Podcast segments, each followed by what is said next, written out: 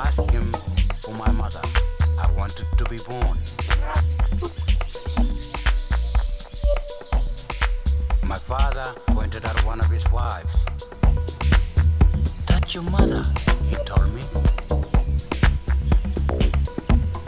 I waited until the right time, and I went just like that into her vagina.